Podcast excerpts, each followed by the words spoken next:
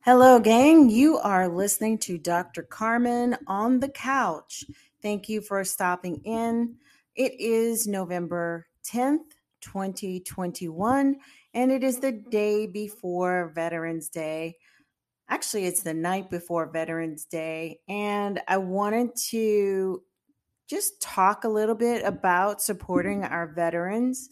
Um, there has been a lot of talk recently about patriotism and respecting the military. I myself have family members, including my father, uncles, cousins, who are veterans of the military. And I want to say to them and to the veterans who I work with and who I have come across in different areas of life, thank you for your service and what you have done for us and the sacrifices that you and your families have made for this country.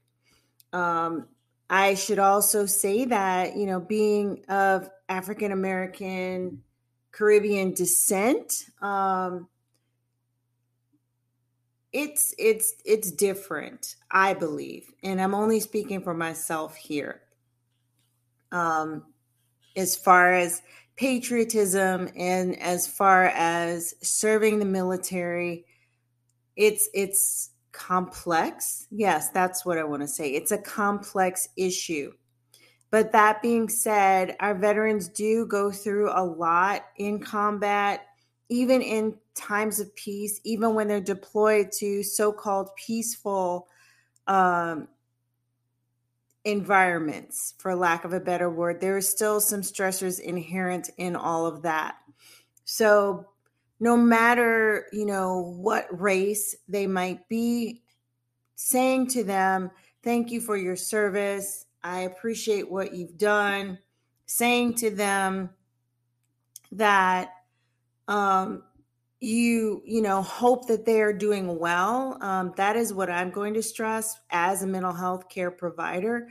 I hope that you are doing well. And, you know, how can I support you today for all the support that you have done for the country? Um, that's what I would suggest that you do, you know, in addition to saying thank you. Um, for some veterans of color, there may be some issues with Um, thanking them for their service. No, I have not asked them particularly about this, but I do know that there is some complex feelings around that in communities of color. You could invite them over.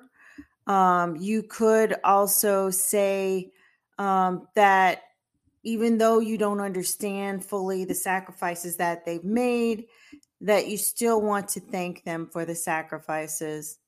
Um, you can also donate your time or your money, if you have money to donate, to causes for veterans. In particular, one that is near and dear to my heart is the Wounded Warrior Project.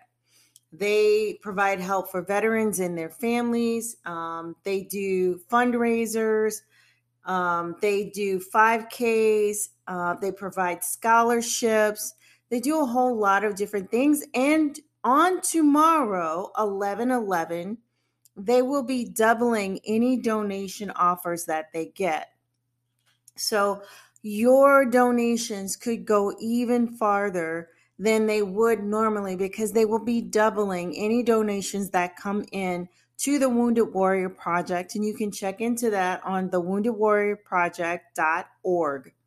Um, so it's a great time to donate. It's a great way to say thank you to your veterans. Um, you may also try to drum up some charity drives, uh, food drives, um, care package drives where kids at the school can write letters to our veterans, um, send care packages to our veterans who are abroad. Um, Those are some other ways that you can say thank you and give back.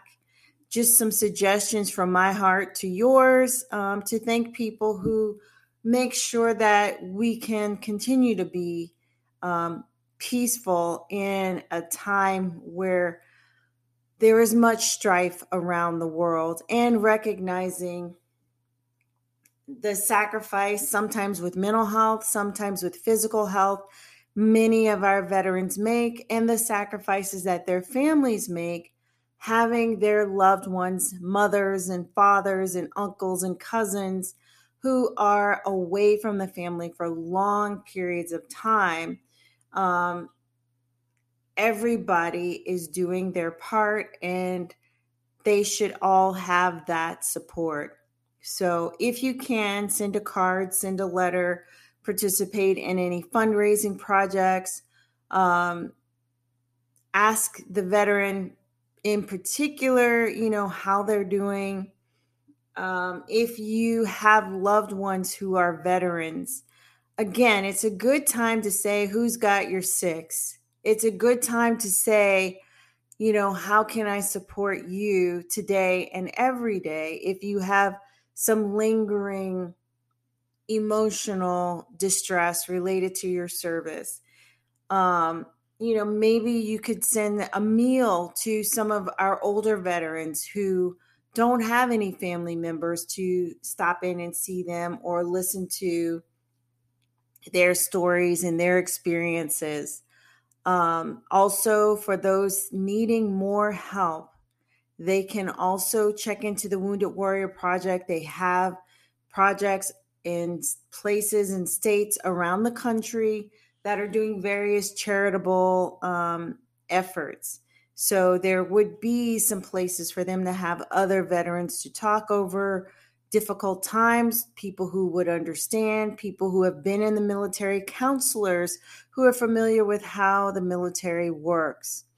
Um, so if you see a veteran, if you know a veteran, ask them how they're doing today. Ask how you can support. If you can't do that, again, please give to the Wounded Warrior Project on eleven eleven. Because your donations will be doubled, and it is going to help these veterans and their families. So thank you very much to the veterans in my family, to veterans I've known and worked with, and um, have a good Veterans Day. This has been another episode of On the Couch with Doctor Carmen. Thank you for spending time with me. Please leave some messages about your favorite points of the podcast and any topics you would like me to cover in the future.